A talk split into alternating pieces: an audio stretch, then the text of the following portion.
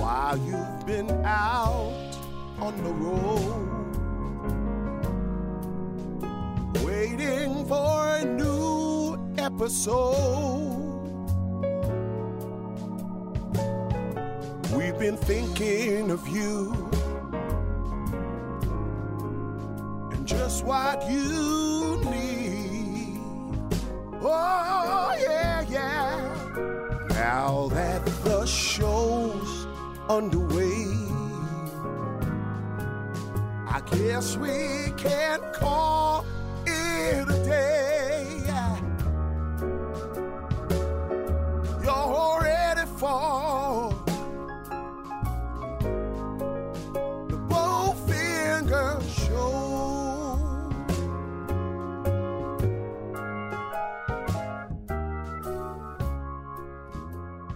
Welcome back to another episode of the Bowfinger Minute Podcast. Each week, Movies by Minute's hosts examine the 1999 Frank Oz directed comedy Bowfinger.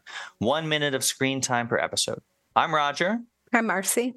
And we're the hosts of Roadhouse Minute. But, Marcy, this is not Roadhouse. This is Bowfinger. This is minute 12 of Bowfinger. This minute starts with an awkward, unsolicited introduction, and it ends with Jerry Renfro fantasizing about Chubby Rain. So I'm not going to put you on the spot. So I will just tell you as someone who's making a lot of these connections that I'm sure our listeners are making as well. Like, these minutes remind me a lot. Like, I would say that these 3 minutes of the movie are the most directly satirical of the Hollywood machine. Like, the whole movie is satirizing what it means to make a movie, but let's be honest, like, the rest of the movie is just like a shambolic mess. These 3 minutes, they remind me a lot of, and I know you've seen this movie with me, the movie Get Shorty, where John Travolta is a loan shark who then turns into a movie producer, and like they have that meeting with Danny DeVito at a restaurant that looks like this, and he just like makes up some dish on the menu. So like movies like Get Shorty, movies like The Player that are just really lampooning how ridiculous like the politics and just sort of the, as you said, like, this is a place where power lunches happen. This is a power lunch that nobody realized was about to happen. And this is kind of like, this is the minute where Robert Downey Jr., I guess, has his fancies tickled by Chubby Rain. Yeah, this is definitely full on hustle from Steve Martin. Like, he feels like he's landing his big fish. He feels like he's got, this guy's attention, and you can just see Robert Downey Jr., the looks on his face when he, looks at his dining companion and is kind of like looking over at Steve Martin going, what is going on here? And then we get the, telephone cord that falls out of the sleeve moment. Yeah. Fantastic. So Chekhov's phone cord pays off in this minute. Yeah. It's great. So let me ask you a question, because I think we can talk about it in the next minute, too. One of the things that I am wrestling with after watching these 3 minutes is, like, where exactly is Jerry Renfro? So that's Robert Downey Jr. Like, I can't tell. And maybe for today, we can just talk about this minute. I cannot tell how sincere he is being towards Bobby Bowfinger. Like, I can't tell if he legitimately is interested in making this movie. Really? Or if he is just trying to shine him on. You're flabbergasting me. Like, you can't tell that he is looking at Steve Martin going, this guy is so full of it. Because like every look that he's giving his dining companion is making fun of. No, I know. Like Bobby Bowfinger. This is the classic look from this minute. Yeah. Oh, okay. Yes. He turns and he's like so incredulous about this, this phone cord falling out of his sleeve. I think he knows, and the look his friend gives him where he's like trying to hold back the laugh at the very beginning. That would be this look. Yes. These two men know that they've got somebody that's ridiculous and they're just going to mess around with him. But they are in cahoots about messing around with Bobby Bowfinger 100%. Okay. So you are of the opinion 100% that they have absolutely no interest in Chubby Rain. Yes. From the get-go. Okay. From seeing this guy sit down next to them and like start mouthing off about Kit Ramsey. I mean, can you imagine if you were like actually somebody in Hollywood, how many times you have to like ward off people with ridiculous ideas like Chubby Rain? Okay, but why do you think, well, tell you what, see, I'm going to say that Jerry Renfro in these 3 minutes is 80% incredulous and 20% predacious. And what I mean by he doesn't want to miss out on something good. Something good is coming around, he wants to be in on it. But you're right, Marcy, he's like then, 80%, this guy's ridiculous. I think you need to dial back a little bit of your flabbergasterness. Well, you flabbergasted me like crazy just now. You are implying that I'm some rube that just fell off the back of a turnip truck. It kind of sounded like that. Okay, but you're also agreeing with me. Tell you what. Well, he is a shark, that man. I have a question for you about this whole pitch, but I'm going to hold it until tomorrow's show, because tomorrow's show is where Jerry Renfro is going to make Bobby sort of the Godfather offer. But we'll get to that. Yeah. I mean, in this minute, well, let me ask you a quick question. So let me walk it back a little bit to the beginning of this minute, because, you know, I think we both like this movie, but I also think, and since this is our only 5 minutes on the movie, it's fair to say that Steve Martin, you're not the biggest Steve Martin fan. I would not say huge. Nope. Okay. That's fine. How did you like his acting in this minute? Like, this is the minute where he is sort of like don't you remember when? Yeah.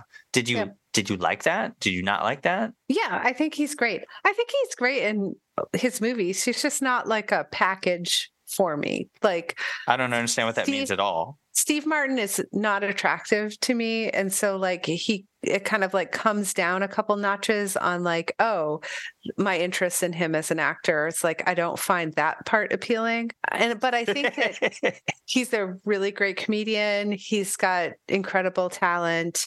And you don't have to apologize for your opinion. If you don't like watching Steve Martin movies, it's okay. Yeah. I mean, I think he's got a silliness about him. He reminds me a lot of like, that Ministry of Silly Walks. John Cleese. Kind of somebody that like uses their body really well to kind of get across this ridiculous comedy. No, you're right. And I mean, I think and this minute is probably the minute where we get the most sort of comedy acting by Steve Martin. And that's sort of this whole like boofy dialogue thing that he does at the beginning of this minute. Like, mm-hmm. I agree with you that he's got that John Cleese in him. I think Robert Downey Jr.'s wordless acting in this minute is amazing. Yeah, fantastic. And you can see from looking at him, because like the funny thing about him is like, okay, so this movie's in 99. Iron Man isn't going to be made for almost another decade, and you can see sort of some of the wear and tear on his face by the time he gets to Iron Man. In this minute, like he's incredible. Like he's got an incredibly magnetically attractive face. You can understand why his career got on a rocket ship and unfortunately flew into the sun. But like you can see, and he's an amazing actor. I mean, let's be honest. Yeah. It's kind of a tragedy. A lot of the pieces right there. Yeah. Yep. But it comes back around. Yeah. Do you think? Okay, so you were saying that you think that people like Jerry Renfro probably get these kind of weird propositions all the time. And so my question... Either they do, or they have people that help protect them from that. Like my whole question from the previous minute where we've got this nobody coming into this high-end restaurant is like that maitre d' should not be letting this weirdsmobile into the restaurant. He should be protecting his clientele because, you know, if we really have this Renfro dude in here and he's a big deal, then Renfro doesn't want to have some weirdsmobile next to him. I think you're probably right. Yeah. So, I mean, it's improbable that this would actually happen. But again, like, people have all sorts of ideas and they want to try and pitch them. So I don't think it's. So tell you what, let's say we accept the premise of this particular interaction. Do you think that the typical big shot Hollywood producer, who's obviously what Jerry Renfro is supposed to be, do you think that most of them would sort of politely humor the idiot? Or do you think they would just cut him off as quickly as possible and just say, like, get the hell out of here? I don't know. I think it depends on the person and the day, maybe. What would you do if you were Jerry Renfro in this scene, Marcy? Well, you know me. I'm very tolerant of other people, so I would probably be trying to humor them. What about you, Roger? What would you do? Marcy, I think you know me. I can be a jerk as much as the next guy. I do not suffer fools gladly. I think as soon as I saw like a disembodied phone cord coming out of somebody's sleeve, I would have called over my waiter and said, you know, get this guy out of here. Yeah. Waiter, I think you need to reseat the person next to me, or I'm never coming back to this restaurant again. But see, so there's two ways that would result in the same thing. Like our Renfro guy here, and maybe my style, I don't think I would mess with him so much, but Renfro kind of humors him and he leaves. Well, but keep in mind too, there's that 20%. I think deep down, he sees an opportunity. Well, I think once he flips through that script and sees that it's called Chubby Rain and we've got a real bad catch line at the end. Okay, well, let me bring that up because... Okay, so two questions. One, how often do you think it is that a Hollywood producer reads just the first two pages and the last page of a script in trying to make a first impression? Golly, I don't know, but maybe a lot. Okay. So are you suggesting that he is not sincere when he reads the script and says that it's great? Yeah. Look at these questions. It's so funny. You feel like this man's being sincere at all? I do. Whoa. I actually do. Roger. I mean, well, Marcy, you got to understand. You're driving me crazy with that today. This movie is coming on the tail end. I mean, it's at the very tail, but you know, there are movies that came out in the 1980s that are way more ridiculous than Chubby Rain that made a lot of money. I mean, you could argue that we did one of them for 114 minutes. Yeah, true. I mean, how much more believable is Roadhouse than Chubby Rain? Yeah, I don't know. Other than the fact that the aliens are actually coming down to Earth in the raindrops. Yeah. Like, I mean, you know, if I were to describe to you, like maybe I'll try to figure this out for tomorrow's episode, but I bet if I were to pick a random Arnold Schwarzenegger movie, who will make an appearance later on this week, but if I was to pick a random Arnold Schwarzenegger action movie from the 1980s, and just write down the plot in 3 sentences or less. And tell you what, Marcy, here's what I'm going to do. Before the next episode, I'm going to summarize the plot of 3 Arnold Schwarzenegger 80s movies in a row. But one of them is going to be fake. Oh, it's like, and wait, don't tell me. You're going to have to guess. The listener. You're going to have to guess which one I made up. Just to prove the point that Chubby Rain is not as ridiculous as you seem to think it is, or that Jerry Renfro isn't seeing dollar signs flash before his eyes right now. Okay, fine. All right. That's all I got for this minute. You got anything else? Nope. Thanks. We don't have anybody to unpack. I will name check the person sitting across from him who is got an amazingly blank face. His name is Brogan Roche. And Brogan. I think he has about 12 IMDb credits.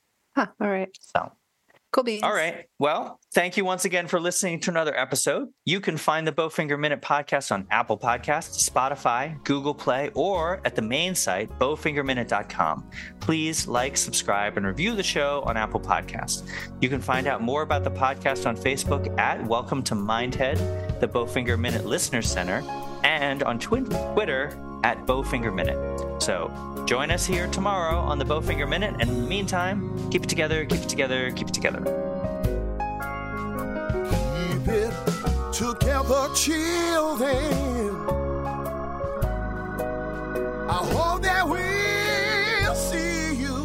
again,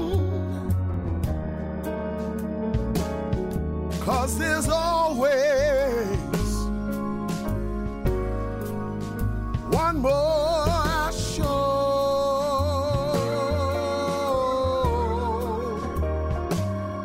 'cause there's always one more show.